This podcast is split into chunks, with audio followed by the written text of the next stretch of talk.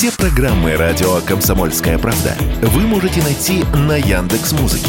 Ищите раздел вашей любимой передачи и подписывайтесь, чтобы не пропустить новый выпуск. Радио КП на Яндекс Музыке. Это удобно, просто и всегда интересно. Был бы повод. Здравствуйте, я Михаил Антонов, и эта программа «Был бы повод» 25 октября на календаре и рассказ о событиях, которые происходили в этот день, но в разные годы. Ждет вас сегодняшняя передача. 1922 год, 25 октября. Гражданская война, которая шла в бывшей Российской империи и ныне Советской Республике, в этот день объявляется окончательно завершенной. Это происходит, когда части Народно-революционной армии Дальневосточной Республики после нескольких месяцев осады все-таки входят во Владивосток, а оттуда спешно уходят последние суда, увозя представителей белого движения. Гражданская война кончилась! Окончилась по всей России! Хватит крови! Очаги сопротивления белых во Владивостоке последние. Сами белогвардейские части там расположились еще с мая прошлого 21 года. И Красная Армия вначале долго подступается к этим хорошо удерживаемым позициям. В отличие от других городов, во Владивостоке нет голода, нет нехватки оружия, которое пусть и не часто, но все-таки доставляется морем. Правда, в самом белом движении выясняют отношения, кто главнее и кто возглавит освободительный поход поход против большевиков.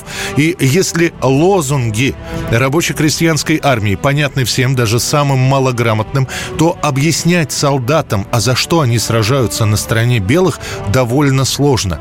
Из присяги за веру царя и отечества, по сути, осталась только вера. Империя развалилась, точнее, трансформировалась. Царя уже четыре года как расстреляли. Поэтому, когда осенью начинается наступление Красной Армии, выясняется, что защищать город уже не получится находится. И после ряда безуспешных попыток удержать областные районы Владивостока выходит указ об эвакуации. Раз бронепоездом кончено, будем прорываться. К американцам, японцам, туркам. Я отдаю Россию в колонию. Приготовить всех людей к вылазке. Слушаюсь. Прорвемся или умрем. К концу 1922 года выяснится, что за все время гражданской войны погибнет с обеих сторон почти 2 миллиона человек. 1944 год, 25 октября, в сражении в заливе Лейте японцы впервые применяют против американского флота летчиков «Камикадзе». Одинокий японский бомбардировщик торпедировал, протаранил корабль США «Эссекс». Это была часть новой тактики, новой силы. Был сформирован новый специальный корпус атаки «Камикадзе». Термин «камикадзе» в переводе означает «божественный ветер». Он появился в 13 веке, и так японцы называли тайфуны, которые дважды уничтожили флот монгольских завоевателей и не позволили наследникам Чингисхана покорить Японию. Об этом названии вспомнили, когда во время Второй мировой войны в японской армии появились отряды добровольцев-смертников. Сами камикадзе появляются не просто так, а из-за скудности оставшихся у японцев японцев, самолетов и бомб. Когда в битве двух армий, японской и американской, за филиппинский остров Лейте, у японцев остается лишь четыре десятка самолетов, вице-адмирал Такихира Аниси произносит «Я не думаю, что у нас есть иной способ выполнить задачу, как обрушить самолет с 250-килограммовой бомбой на американский авианосец». Массированная атака самолетов с пилотами «Камикадзе» начинается именно 25 октября. Потеряв Потеряв 17 пилотов во главе с их командиром, лейтенантом Юкио Секи, японцы сумеют потопить один и вывести из строя пять авианосцев. Первый успех побуждает и дальше использовать тактику камикадзе. А если ради этого придется погибнуть? Я сделаю это не колеблясь, лишь бы послужить на благо нашей великой стране.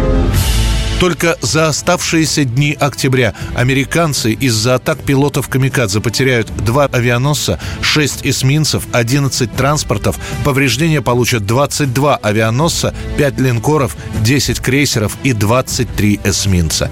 А самая массовая атака с участием летчиков «Камикадзе» будет в апреле 44-го во время битвы за Окинаву.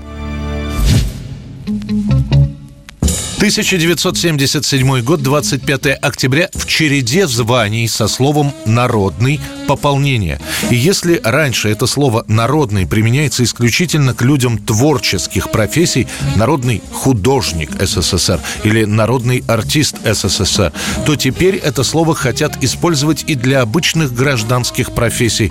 25 октября 1977 появляется народный врач Советского Союза, а перед самым самым Новым годом еще и народный учитель. Когда лекции читал Николай Николаевич Блохин, аудитория ломилась, была полная аудитория. А, вспоминается очень интересный момент, вот как мы провожали Николая Николаевича в Москву. Это была настоящая демонстрация. Я тоже провожал, был среди этих студентов. И мы все были на, на платформе там, когда он стоял вот на лесенке, махал рукой всем, уезжал в Москву. Вот это у меня до сих пор стоит в памяти, все мы очень переживали.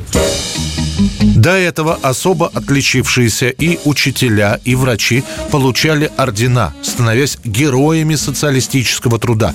Но эта награда, как правило, вручается за выслугу лет, в отличие от артистов, писателей или художников, которым звания давались не только по возрасту, но и по вышедшим фильмам или написанным книгам, картинам. С гражданскими профессиями сложнее. Как оценивать по количеству пациентов, по количеству выпущенных учеников, по количеству и качеству проведенных операций и все-таки решили званию быть.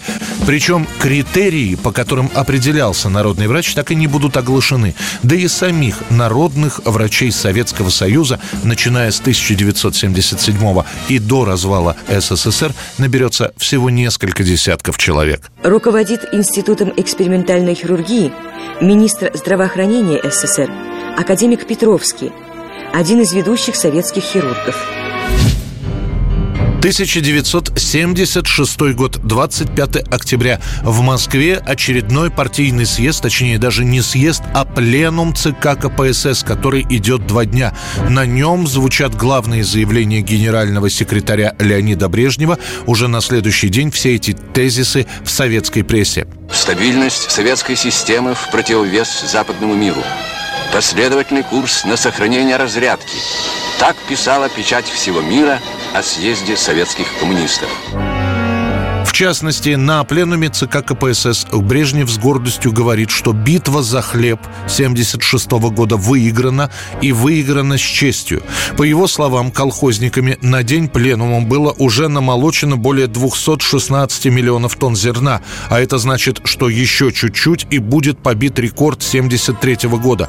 Кроме того, и это самое главное, Брежнев обещает повысить к концу десятой пятилетки, то есть ближе к 80 году, средний среднюю зарплату рабочих и служащих до 170 рублей, а колхозников до 116 рублей. Зал встречает это сообщение громом аплодисментов. Но мы уверены, товарищи, мы твердо уверены в том, что эти планы будут притворены в жизнь. Эти задачи будут решены. В эти же дни в Москве находится специально вызванный зав. отделом строительства Свердловского обкома партии Борис Ельцин. Ему назначена встреча с Брежневым на самое начало месяца. Именно на ней Ельцин узнает, что его кандидатуру одобрили. Так будущий президент становится первым секретарем Свердловского обкома партии.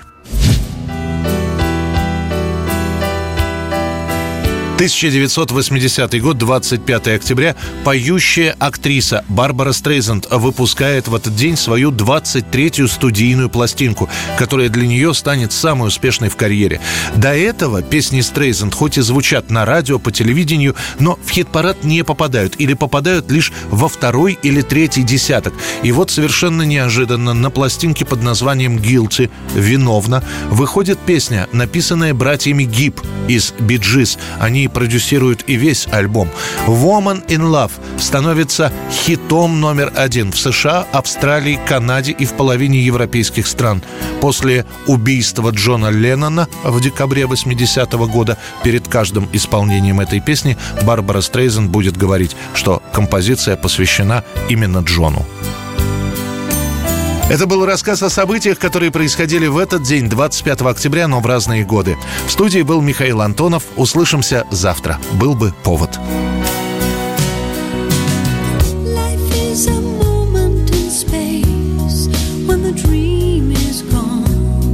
It's a long